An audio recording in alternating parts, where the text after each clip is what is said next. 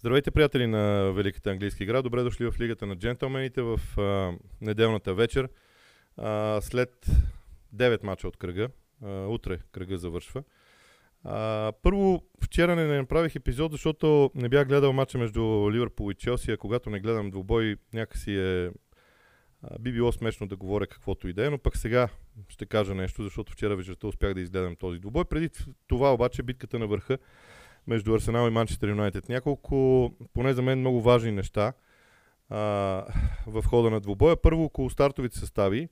Аз мятам, че Тенхак направи няколко много майсторски хода. На първо място пускайки Скот Мактомини в средата на терена, защото физиката на Скот Мактомини трябваше да компенсира това, че просто Манионет няма играч като Каземиро. Но Мактомини освободи Кристиан Ериксен от много голяма част от дефанзивната му работа.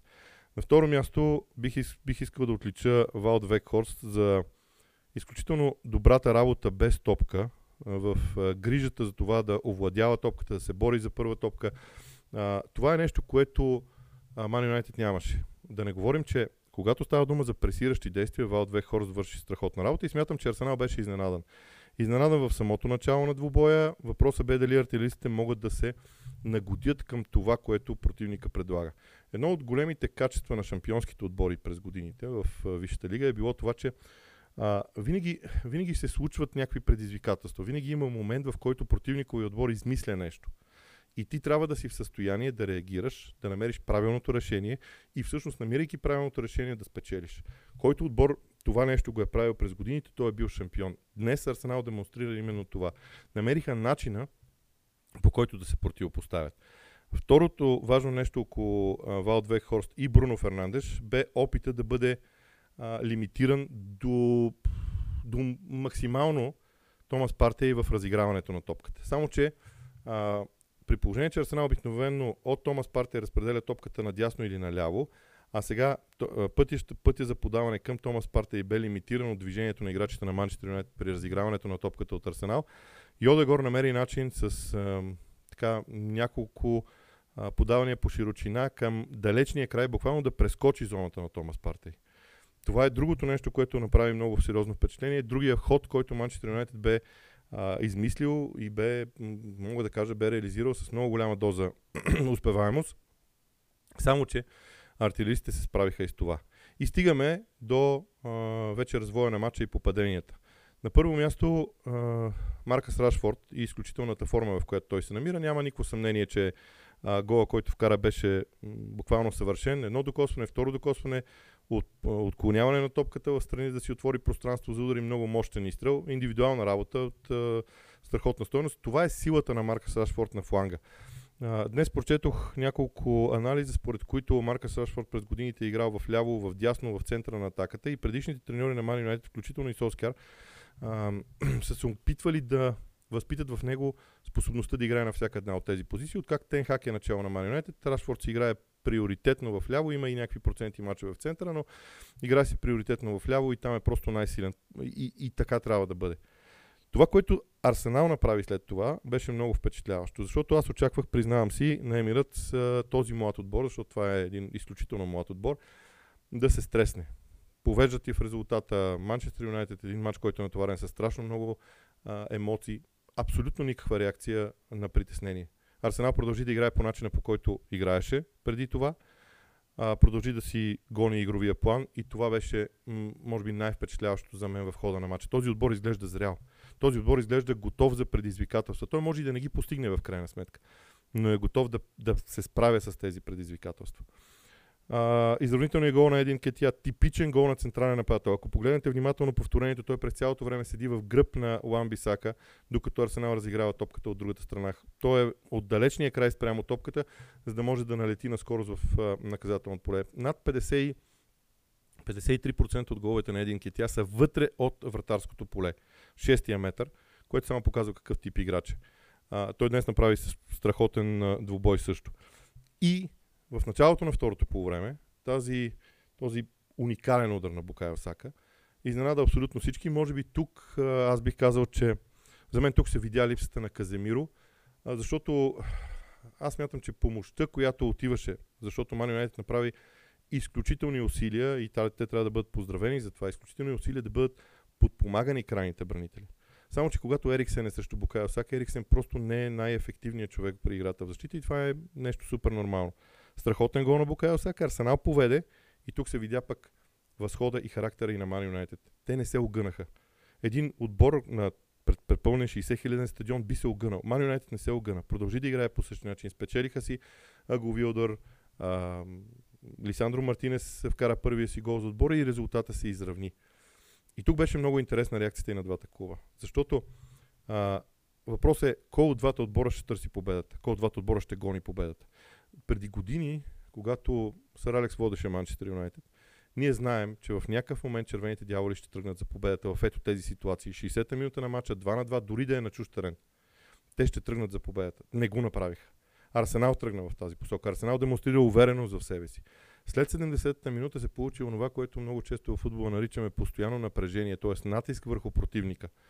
А, натиск, който идва, когато Арсенал владее топката, когато Арсенал загуби топката, веднага се опитват да си върнат владението на топката и Ман Юнайтед поддаде. Първо, започнаха едни подавания, които са по-скоро изчиствания на топката напред.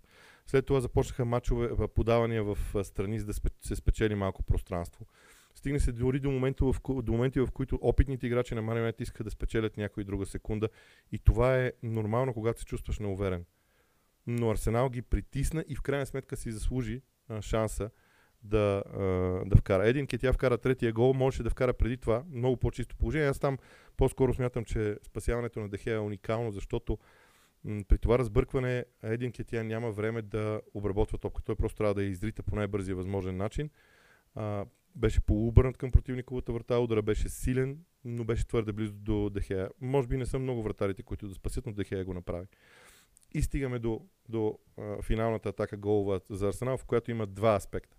Първия, подаването на Тросар към Зинченко и второто, връщането на Зинченко, защото там всички очакваха успоредно подаване на гол линията. Защитниците на Юнайтед тръгват да покриват тази зона между себе си и вратаря. Топката се връща назад за Йодегор и, и след неговия изстрел, един кетя добута топката във вратата, той не беше и в а, засада. За мен уникално шоу, един от най-добрите мачове до този момент през а, сезона между Арсенал и Мани Юнайтед, не само между Арсенал и Мани един от най-добрите мачове изобщо във Висшата лига. Доказателство за прогреса и на двата клуба. Все още Арсенал изглежда малко по-напред. Нормално е да е така заради повечето време, в което Арсенал работи под ръководството на Микел Артета. Но това, което аз искам да кажа е, че а, артилеристите имат в себе си усещането, че стартовите им 11 могат да направят всичко срещу с който и да е отбор. Без значение. Сега голямата въпросителна е, може ли Арсенал да направи така, че в рамките на 6 месеца, защото дали ще спечелят титлата или не, това е божа работа, въпроси на късмет и на шанс в някакви моменти. Но те трябва да продължат по пътя си да разширяват този отбор и да имат 20 души, за да могат в един момент, ето примерно днес Габриел Мартинели направи не лошо начало на второто по през първото не беше убедителен. Влиза Трусар, т.е. имаш реален заместник. Смитро би могъл също да влиза в да играе. Още хора ще бъдат привлечени. Нов десен бранител се говори за нов централен защитник. Има. Тоест да се разшири този състав на Арсенал. Колкото при Ман Юнайтед, нито за момент, според мен, не трябва Ман Юнайтед да изпускат от очи развитието на играта си. Не точките жертвайте един сезон, жертвайте този сезон, за да може Манчестър Юнайтед да развива играта си. Вървят по изключително чудесен начин напред в развитието си. А, днес нито за момент Ман Юнайтед не се прибра сляпо или глухо, може би накрая, но това беше плод на умора вече според мен. Но Ман Юнайтед се опитваше да се надиграва с Арсенал с разиграване на топката по начина по който се опитаха да се надиграват с Ман Сити. Днес нямаха успех, срещу Ман Сити постигнаха успех в края на този двубой. Така че зрелището наистина беше невероятно. Мога много дълго да говоря за този двубой, но както се казва, може би няма и чак толкова много смисъл от това. Преминавам към другите мачове от кръга, започвайки поред с Ливърпул и Челси. Две неща. Гледайки Ливърпул и Челси, на мен ми се струва, че в Челси ситуацията изглежда по-оптимистично, отколкото в Ливърпул. А, Юрген Клоп знае много добре какво трябва да се направи, играчите на Ливърпул също, само че в Челси има, има някакъв а, устрем, ня, има, има, има желание за да се постигне нещо ново, докато в Ливърпул преобладават много силно емоциите все още. Не знам защо, но в Ливърпул м- играчите реагират много емоционално на всяко положение. А, преди не беше така. Усещането за машина, която имаше в а, а, тима на Юрген Клоп, сега се е изгубило. И се е изгубило отвътре, от самите футболисти. А, да не говорим, че конкретно в този двубой смятам, че Челси се даде доста повече шансове. Две неща, някои неща за, за играта на Челси. Първо, започват да се получават пресиращите действия на сините. Започват да се получават скоростните действия в предни позиции. Бързината на Хаким Зиеш, на Мудрик след като се появи на терена. А, единственото нещо е, че Кай Хаверц просто не е за този отбор. Този отбор му трябва по-бърз централен нападател. Трябва му централен нападател, примерно от рода на Обамеянк от преди 8-9 години. И тогава ще са а, прекрасни. Аз смятам, че ще го намери, а, Потър ще го намери този а, централен нападател и тогава Челси ще бъде още по-остър в действията си. Но динамиката, енергията в средата на терена на Челси също започва да се получават, само че все още това са отделни фрагменти. Не могат да бъдат събрани като стил на игра в един а, двубой. При Ливърпул нищо ново на практика.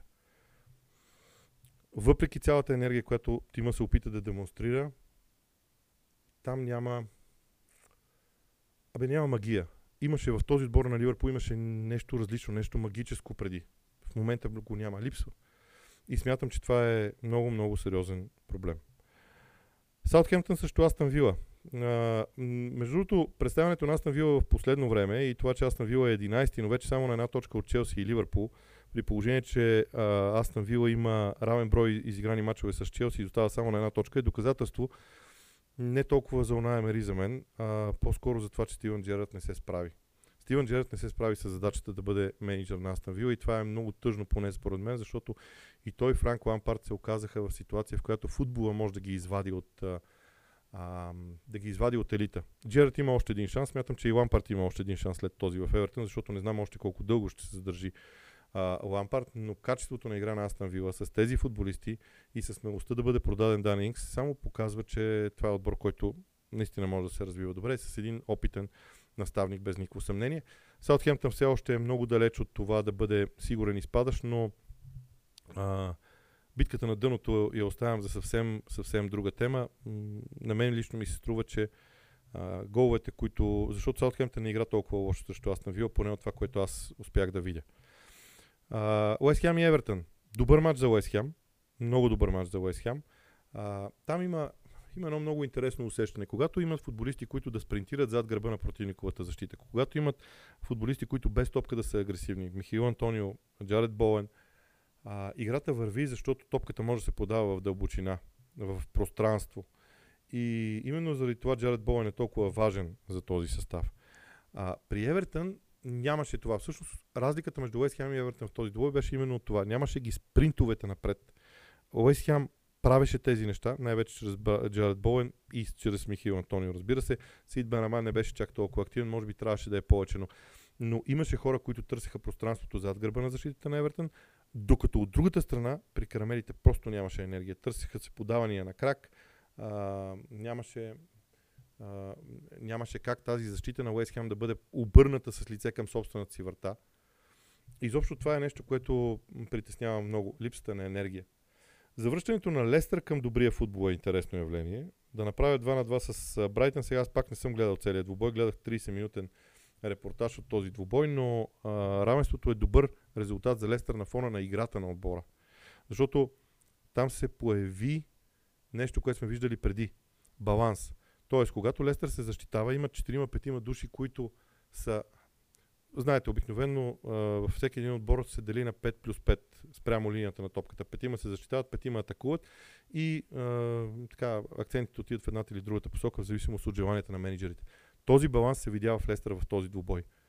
И мисля, че беше м- за първи път, но не в всичките 90 минути. Отново имаше периоди, етапи, в които Лестър играеше добре и в които не се случваха нещата по най-добрия начин.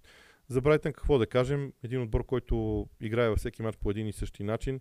А, аз съм сега възхитен съм от а, Митома и начина по който той отиграва някои положения, но а, Еван Фъргюсън е, е, е едно момче, което остава сякаш малко в периферията и аз се се каня да, да направя нещо за него, защото А, първият път, когато го видях, беше да влезе като резерва срещу Арсенал. Тогава Арсенал водеше в резултата и много комфортно си спечели. Но Еван Фъргюсън прави много сериозно впечатление. Борнемут срещу Нотингам Форест, един матч, който а, също завърши наравно.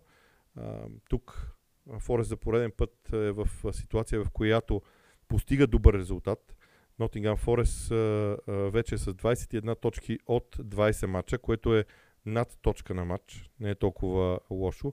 Ако човек погледне внимателно формата на отбора, говоря за матчовете в последно време, от а, и, и се ограничим само върху Висшата лига, сега ще го направя, за да съм сигурен, че е така. От 18 октомври насам Нотингам Форест има две загуби. Едната е от Арсенал с 0 на 5, другата е от Манчестър Юнайтед с 0 на 3 и двете са на чуж терен. Всичко останало, Нотингам Форест има 4 равенства и 4 победи. Равенствата са на гости на Брайтън, авторитетно равенство, у дома срещу Брентфорд, у дома срещу Челси и сега гости на Брентфорд. Нотингам Форест изведнъж придоби онази стабилност, която се иска от състава. При Борнемут все още нещата не изглеждат по най-добрия възможен начин, но и там ще видим Гари Онил докъде ще стигне в развитието всъщност на този отбор. Няколко думи за Кристал Палас и Нюкасъл. Аз, гледайки Нюкасъл, се питам следното. Там големия въпрос е всъщност защо не идват головете. А, една от причините е, че Ньюкасъл играе на изключително висока скорост в последните 35 метра от терена. Там буквално скоростта на футболистите е толкова голяма, че те, ако не отиграят положението на скорост, те губят контрол върху топката. И тази несигурност в определени моменти им пречи да прецизират завършека на атаките. Има, човек има усещането, че Нюкасъл летят буквално към врата, противниковата врата, но не са прецизни в завършека на ударите. При Кристал Палас точно обратно, те играят много консервативен футбол. Между другото, Кристал Палас под ръководството на Патрик Вера са научили да играят срещу топ отборите. Много консервативно, прибрано, без да бързат. Ето, добраха се до още едно равенство 0 на 0 с Ньюкасъл. Преди това направиха равенство с Ман Юнайтед 1 на 1. Това са точки, които за тях са от а, жизнено значение. Най-малкото те са 12 така, в една позиция между отборите, които преди това свързваме и свързваме с битката за оцеляване и тези по-нагоре. Нулевото равенство между Лиц и Брентфорд а, така поне мен, ме, поне мен ме разочарова, но Лиц имаше повече предимство в а, двубоен, но и там завършека на атаките. Изобщо работата на отборите в финалната третина при завършека на атаките е нещо, което отличава силните отбори от всички останали и победата на Мансити на Тувърхемптън с 3-0, вярваме е накарала а, поне, поне единственото нещо, което се моля е една седмица да не, да не чета статии как а, видите ли Холанд е направил Манчестър Сити по-слаб отбор. Няма по-смешно нещо на този свят а, от а, някаква подобна тема. А, той днес а, отново вкара хетрик, а, игра добре, но днес се видя а, как в определени моменти Масити има способността да прави извеждащи подавания зад гръба на противниковата защита по посока на холната. Неговите спринтове са много важни, защото физиката, която той притежава, може да наистина може да м- респектира абсолютно всеки отбор. Така че Манчестър Сити спечели рутино също Увърхемптън, това, което Гвардиола искаше от отбора, т.е. да получи някакво вдъхновение в играта си. Беше от и Ман Сити твърдо заема второто място в класирането. Утре е матча между Фулъм и Тотнам. ще говорим за този матч едва тогава. Иначе, ако за момент погледнем класирането, сега, в момента, след тези резултати, Арсенал води с 5 точки пред Ман Сити, но има матч по-малко. Не съм гледал с кого е този отложен матч в времето, но Ман Сити, Нюкасъл, Ман и Тотнам имат по 20 изиграни матча. Тук струва ми се, че Ньюкасъл и Ман Юнайтед вече изостават на 11 точки от първото място, плюс това, че са изиграли матч повече. Дистанцията става голяма и солидна, но Ман Юнайтед играят наистина добре. Аз продължавам да смятам, че има някакъв проблем в защитата на Ман Юнайтед. Всички го говориха за Магуайр. Е, Магуайр не играе, но Ман Юнайтед продължава да получава голове. 25 допуснати гола за Ман Юнайтед за 20 мача.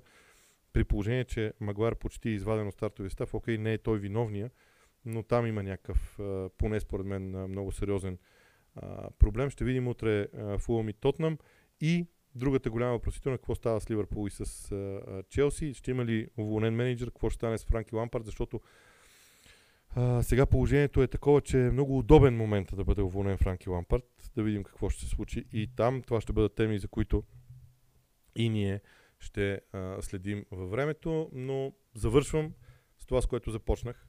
Изключителна победа на Арсенал в едно страхотно шоу между два отбора, които излязоха да се надиграват с много качествен футбол. И а, знам, че Man United в момента са в губещата позиция, но качеството на футбола, който червените дяволи играят с всеки изминал матч, ще ги приближи до нивото, на което в момента са Арсенал и Ман Сити. Ако има отбор, който да е, за който да мога да кажа, че ще, рано или късно ще започне да играе на това ниво, то това със сигурност е Манчестър Юнайтед. Нищо, че днес се оказаха на губещата страна в двубоя. Е, това е всичко от мен за неделния ден. Утре ще има епизод с а, Ивайло Цветков, естествено. А пък а, по-нататък ще видим а, за какво ще а, говорим през седмицата. Има много, много, много теми.